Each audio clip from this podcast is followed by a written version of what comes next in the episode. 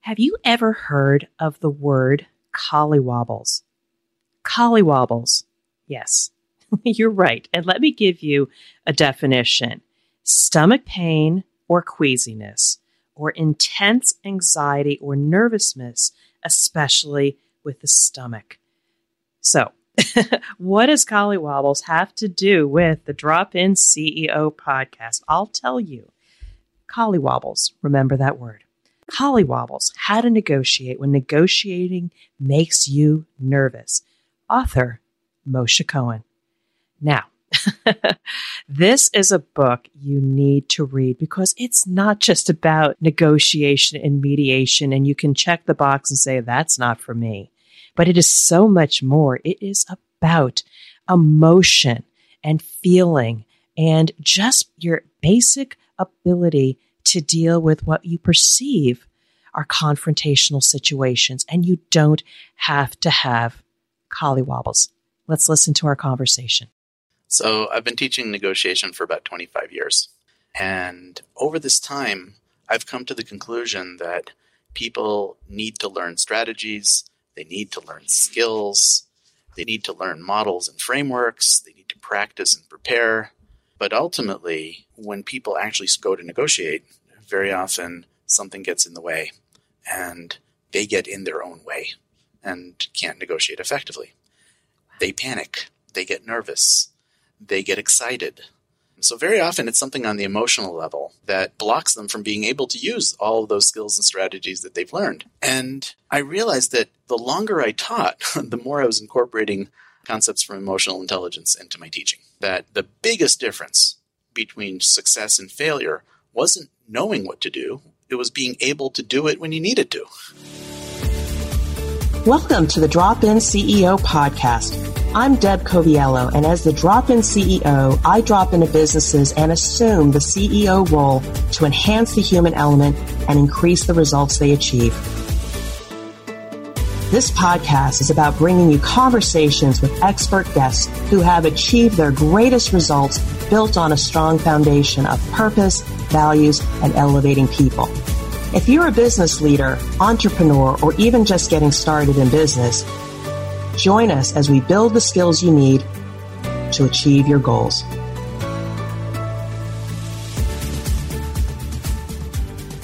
Hello, I am Deb Coviello, founder of Illumination Partners, and I am excited to join you again and with my guest on the Drop In CEO podcast, where I get to speak to amazing leaders and bring their insights to you. And I promise you, you're going to really enjoy this episode. So if you like this programming, please subscribe, rate, review, tell your friends so we can continue to bring you great programming. And it is my honor today to share the mic with my fantastic guest, Moshe Cohen. Moshe is the author of Collywobbles, How to Negotiate When Negotiating Makes You Nervous, a recent book that brings together negotiation and emotional intelligence strategies and he has been teaching negotiation, leadership, conflict resolution, and organizational behavior as founder of the negotiation table since 1995 and as a senior lecturer at Boston University's Questrom School of Business, where he has taught since 2000. He has worked with thousands of students as well as companies and organizations all over the world. And he is a mediator who has worked to resolve hundreds of matters and also coaches executives, managers, and individuals on negotiating more effectively and he has written numerous articles. And I know I was reading everything before we got on here, and he has been on many videos, interviews, and broadcasts.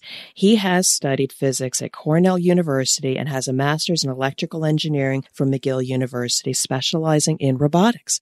And after working robotics for over a dozen years, he completed his MBA from Boston University and fell in love with negotiation and mediation. Moshe, it is my honor to welcome you onto the Drop In CEO podcast. Thank you, Deb. Lovely to be here.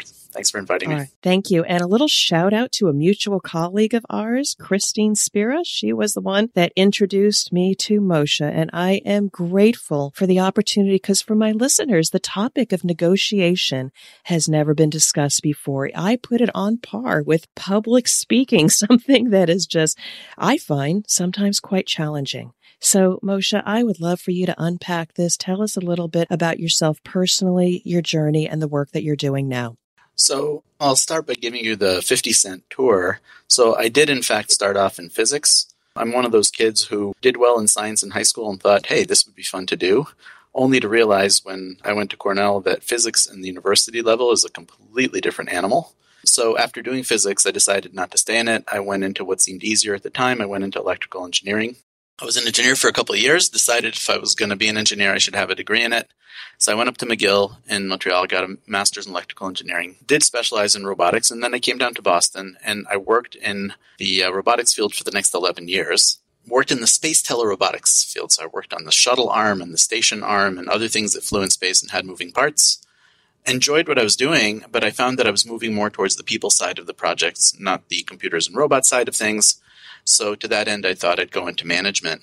And not knowing anything about management, I went back to school. I went to Boston University, got my MBA, and discovered that I don't like managing anything and that I'm not a great manager.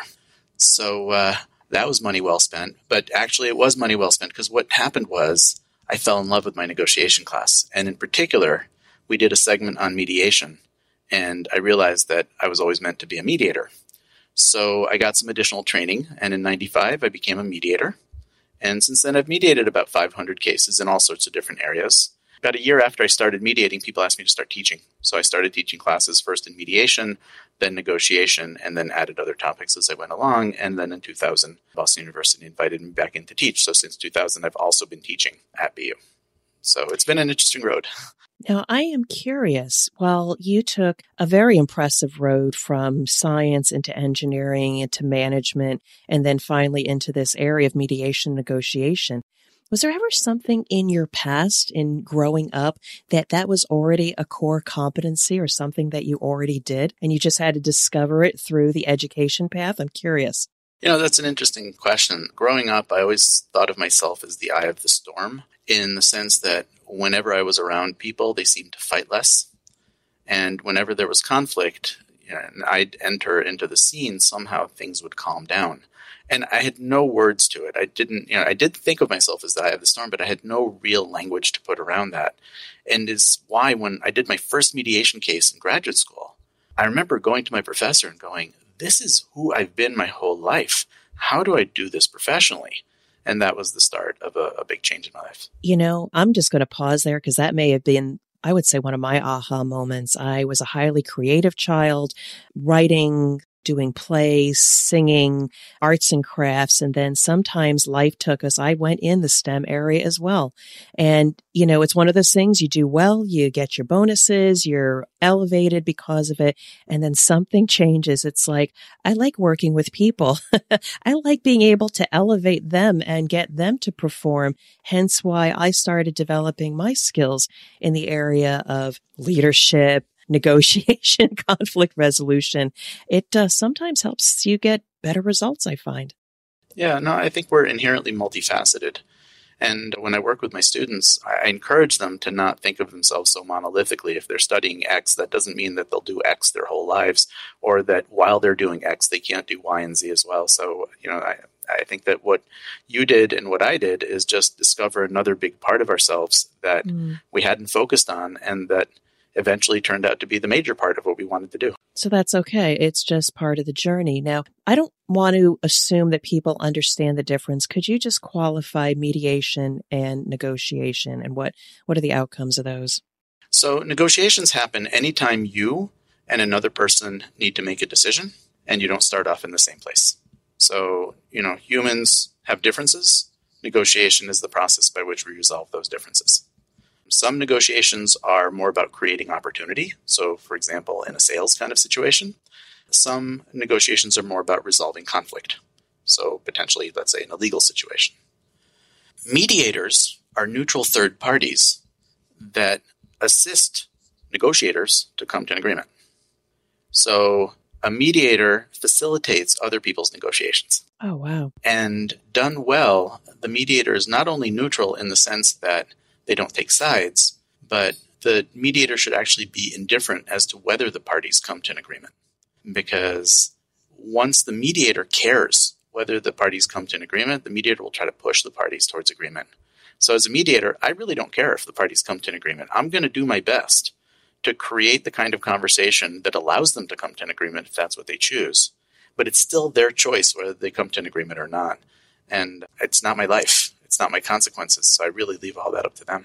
I'm going to go in a different direction. So just so everybody knows, I always prepare for these interviews. I have tons of questions, but I would love to go in a different direction because I'd love to know a little bit. I mean, just paint a picture for us. Maybe you can kind of make it anonymous of a situation where you had two negotiators in the room, you mediated. It was a challenging situation. It didn't look like they were going to get to the right result, but through your mediation, you were able to help them get to the place that they wanted to get. So I'll give you an example. This is a, a workplace example. These are two researchers at a uh, university who had been working together for almost two decades. And over time, their research had diverged, and one of them decided he wanted to move on and found his own lab without the other partner. Mm. And the other partner was offended and betrayed and hurt by this. And it took on a lot of the characteristics of what you'd see in a divorce. They had to divide property, they had to divide graduate students, they had to divide postdocs, and yet they also had a lot of intellectual property that they shared and some continued research that they would have to do together. There was so much hurt feeling around that table that my role was really to help them get to a place where they could have a conversation and make decisions. And it took some time, but they did. Wow. Okay. This is absolutely fascinating to me. You know, I'll tell you, I do these interviews because I am looking to learn something new and pick up a few tips because I'll tell you, I hate conflict. I grew up in at times where it was very tumultuous. There were all kinds of things. And I felt like sometimes I was trying to calm the storm, to be that go between, to remove conflict because I felt conflict was bad. But I often think that sometimes when you try to squelch conflict, you don't get to better resolution, but instead you kind of keep it at bay. But your life's work or some of your work has been poured into your book, Collywobbles, How to Negotiate When Negotiating Makes You Nervous. I think a lot more people need to hear about your work. Tell us a little bit more about why you wrote this book. So I've been teaching negotiation for about 25 years. And over this time, I've come to the conclusion that people need to learn strategies, they need to learn skills, they need to learn models and frameworks. They need to practice and prepare. But ultimately, when people actually go to negotiate, very often something gets in the way and they get in their own way and can't negotiate effectively. They panic, they get nervous, they get excited, so very often it's something on the emotional level that blocks them from being able to use all of those skills and strategies that they've learned. And I realized that the longer I taught, the more I was incorporating concepts from emotional intelligence into my teaching. That the biggest difference between success and failure wasn't knowing what to do, it was being able to do it when you needed to. So mm. let me give you an example. I was a lifeguard and I got trained in CPR about four times. But when my wife and I were out at a restaurant, and the guy behind me started choking. I froze. And my wife was the one who did the Heimlich. So it's not that I didn't know how to do the Heimlich, I'd been trained in it. But in that moment, something got in the way and I couldn't use it. I know so many people who want to negotiate for better terms on a deal or want to negotiate with their boss or have to give an employee a difficult review. And they have it all prepared, they have it all written out, and then they go and they choke. And that's what this book is about. It's how to manage your emotions simultaneously as you negotiate so you can actually use the skills you have. Plus, it gives you all these other skills that you can use. You know, I'm just going to go a little bit more into this. Does it mean to separate a negotiation from your emotions, or is it to recognize them and acknowledge them because I have found people say sometimes don't compartmentalize emotion versus the intellectual work that you need to do, but you need to embrace it and understand why you are emotional because once you recognize what that emotion is, then you can move forward. What are your thoughts on that? So, first of all, I think it's very hard to make generalizations because everybody has different emotional makeup. I am sure that there are people who can be quite successful compartmentalizing emotion. I personally can't. So for those people, they should compartmentalize. That's what works for them. But for many people, what I think happens is we say, all right, let's leave our emotions at the door, but then they come into the room anyway because they don't ask us. Right? And that's what happens to me. So my contention is that the first thing you need to do is be aware of what's going on. The first tenet of Emotional intelligence is self awareness. If you don't know what's going on with you, you have very little ability to manage your emotions. The second thing is to be able to have some strategies to help you manage your emotions in real time. So they're still there, but they're not driving the bus. It's okay for me to be excited so long as I don't rush into decisions because of my excitement. It's okay for me to be frightened so long as I don't panic and freeze. So emotions aren't bad. They're part of being human. The question is, can you manage them to the point where you're still able to respond to the situation rather than just react to those emotions? Respond and react. That's the difference. Yeah. And in fact, in chapter two of the book, you know, the first framework I give you is something called the emotional response curve, which is a tool that helps you recognize emotions in real time and then slow down time as you negotiate so you can get to the point where you respond rather than react. You know, the way our brain works is that when anything that happens to us, our amygdala fires first, and that's a very powerful, very strong emotional reaction. And then that reaction subsides over time. Meanwhile, our thinking brain, our neocortex, takes a while to catch up. Eventually, it's more powerful, which is what makes us so capable as humans, but it's just slower. It takes a while to get there. So, what that means is we need to catch ourselves before we do or say anything we regret, and then give ourselves time for our neocortex to catch up.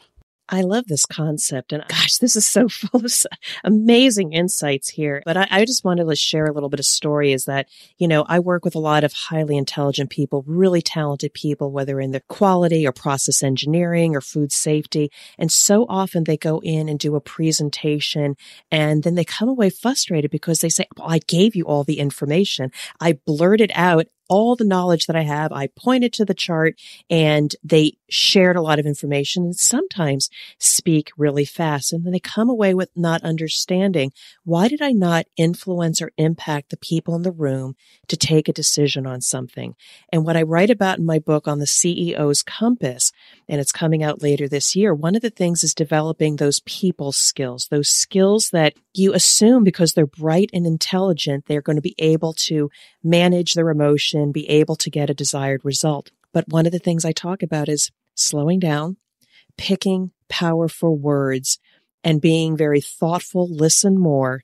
And when you do speak, speak with intention and speak slowly. Because I'll tell you, I'm an East Coast girl that speaks really fast. I have so much on my mind. And if I really let myself go, I'm going to like roll over you because I talk so fast. And it's because I recognize that the brain is firing fast. I intentionally speak a lot slower to manage that.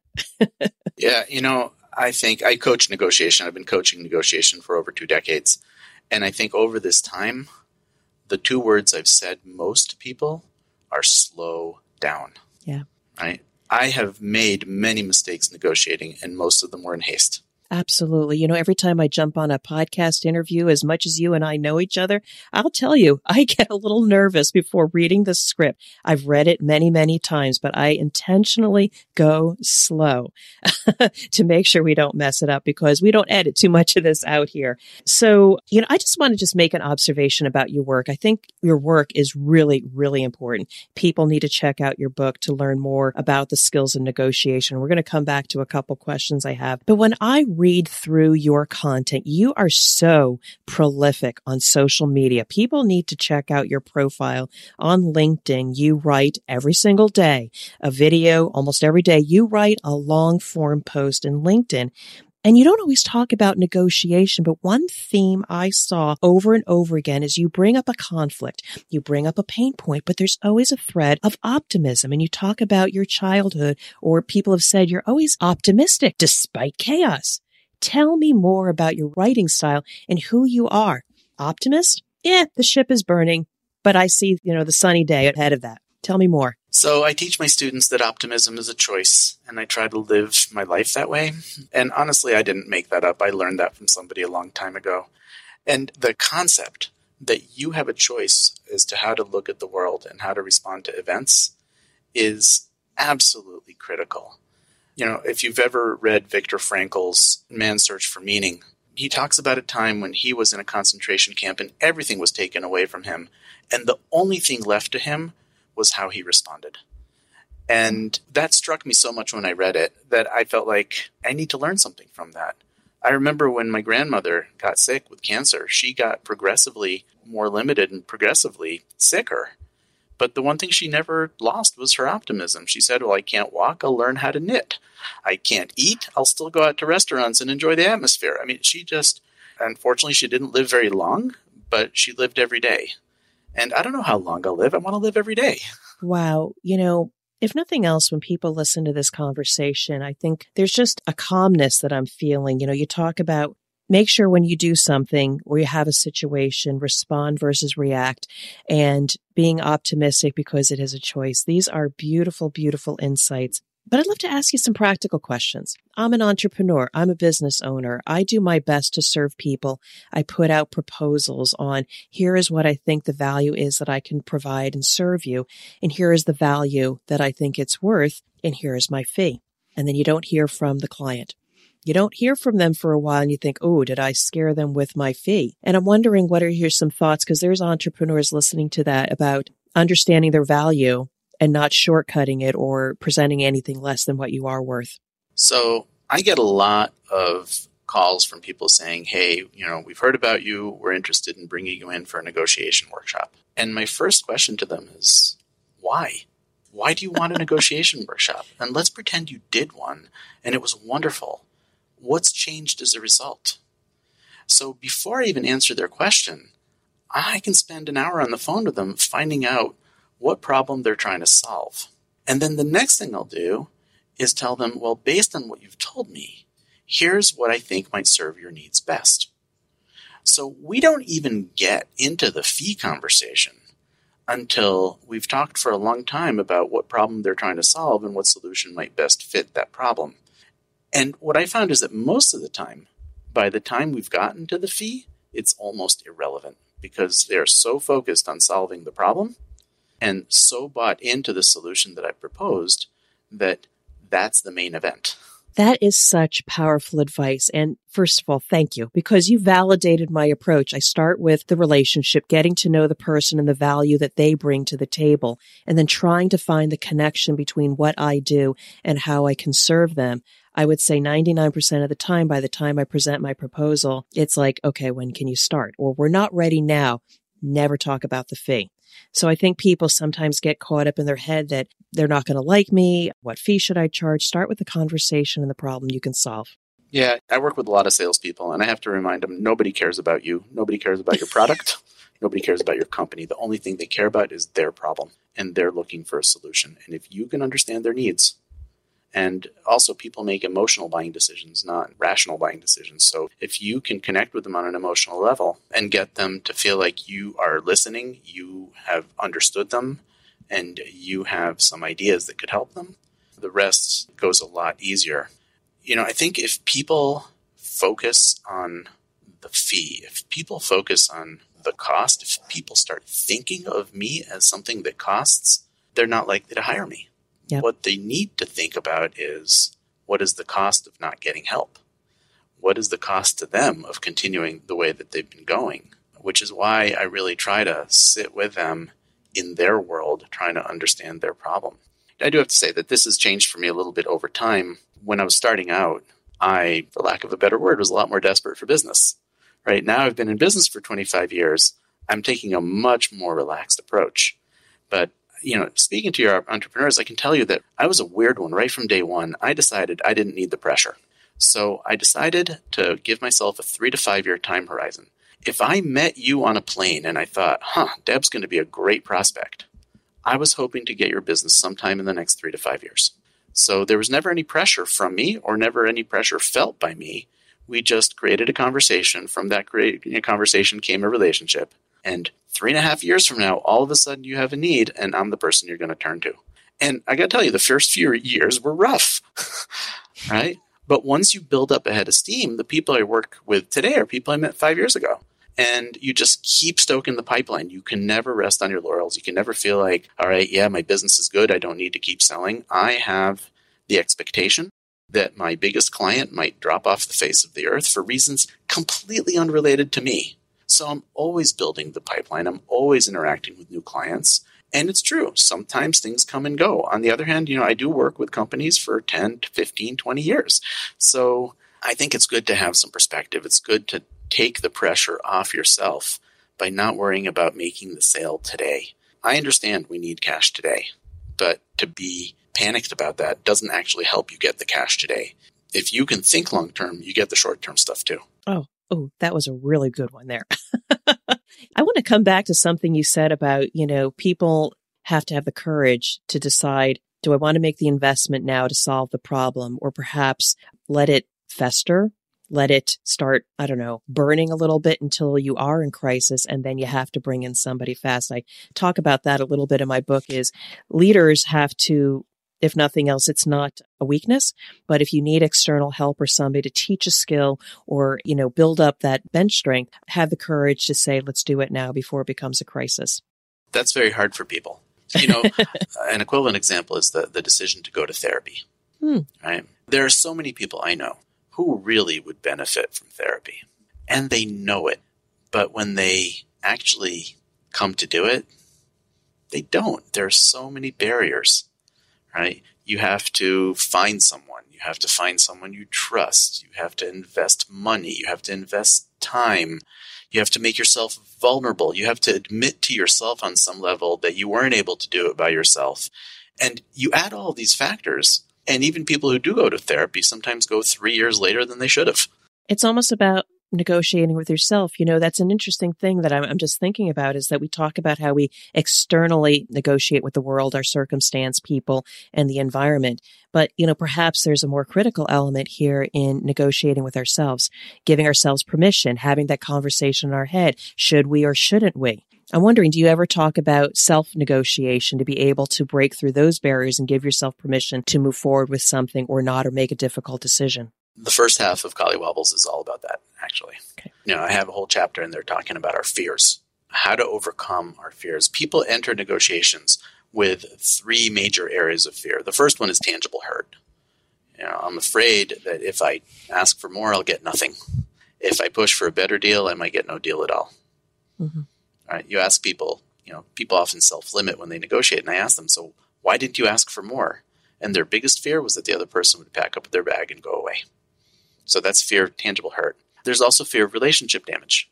Mm. Almost half the people I talk to, and I ask them, they say, I want a promotion, but I'm afraid to go to my boss. I'm like, what are you afraid of? And they say, I'm afraid of damaging the relationship with my boss. I got to tell you, if you've been a good employee, asking for a promotion isn't going to damage the relationship with your boss. But the fear of that is huge.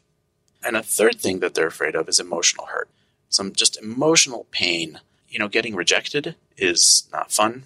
It can be very painful for people, and rejection's a part of negotiation. Sometimes negotiations make you act in ways that aren't your best self, so people feel like, ooh, I was kind of a jerk, and they feel the pain of that. So, being aware of your fears and then negotiating down those fears so that they're there, but they're not dominating you. That's a big part. Chapter six of the book is all about narrative. It's actually one of my favorite chapters that I ever wrote. And the idea is that we're always telling ourselves stories. We're telling ourselves stories about ourselves, about the other person, about the situation, and that the narratives we tell ourselves are predominantly responsible for our experience of a situation. Mm-hmm. See, I may not be actually afraid of talking to you in a webinar, right? But I might have a narrative. And the narrative is that people won't like me. Or the narrative might be that I am less of an expert than the other people you've had on your show. Those narratives that I have in my mind have a huge impact on how I experience things and how I interact with others. And what I work with people on is becoming more aware of their narratives because here's the deal from before you were born, other people started imposing narratives on you.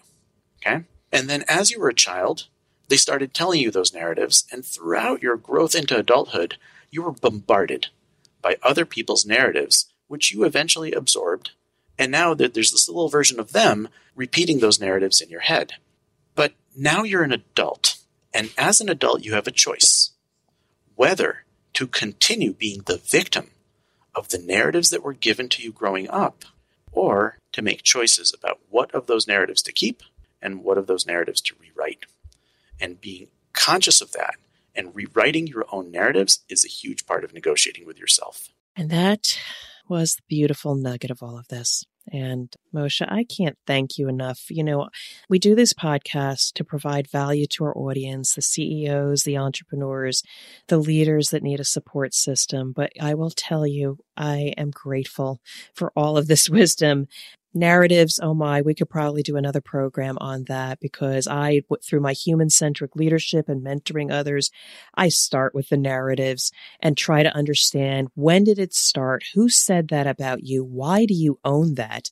And i will say some people have come to tears when they realize that they don't have to own it anymore. Beautiful you know, we got to reel this in. We could probably talk another half hour or so. But, uh, you know, are there any last thoughts for the people in my audience? Again, CEOs, senior leaders, entrepreneurs, emerging leaders, any other thoughts uh, about negotiation and mediation? So, aside from slowing down, probably the second biggest piece of advice that I give people is to listen. The best negotiators spend twice as much time listening as talking and really listening to understand, developing a curious attitude about the other person, not a judgmental one. And the third thing is prepare. Most negotiations fail before they begin. You need to spend more time preparing. Now, in terms of your particular audience, what I would say is it's not just for you as the entrepreneur or the CEO. It's when you look at your team, can you teach them or give them the message to slow down, to listen, and to prepare? And if you can do just those three things, you're already going to give them a lot of value. And if they don't have those skills or the capacity to do that, how best can people connect with you because they can learn so much from you and have the courage to act now versus wait? So, the easiest way to get in touch with me is through my website, www.negotiatingtable.com. As you said, I'm very active on LinkedIn. Look for Moshe, M O S H E, negotiation, and I'll pop right up. And like you say, I post every day. I do an article, I do videos, and you can always email me, Moshe at negotiatingtable.com. I respond. Okay, Moshe, you have been an amazing guest. I'm grateful for the introduction. I'm grateful for maintaining the relationship. Thank you so much for being a fantastic guest today. And thank you so much for inviting me. Thank you for listening to the Drop In CEO podcast. I hope you are inspired by our conversation and can apply what you heard to your business or career goals. For more information about our consulting or coaching services, please visit my website at dropinceo.com or visit our Drop In CEO Facebook group to continue the conversation. Now go out, lead, inspire, and achieve your goals.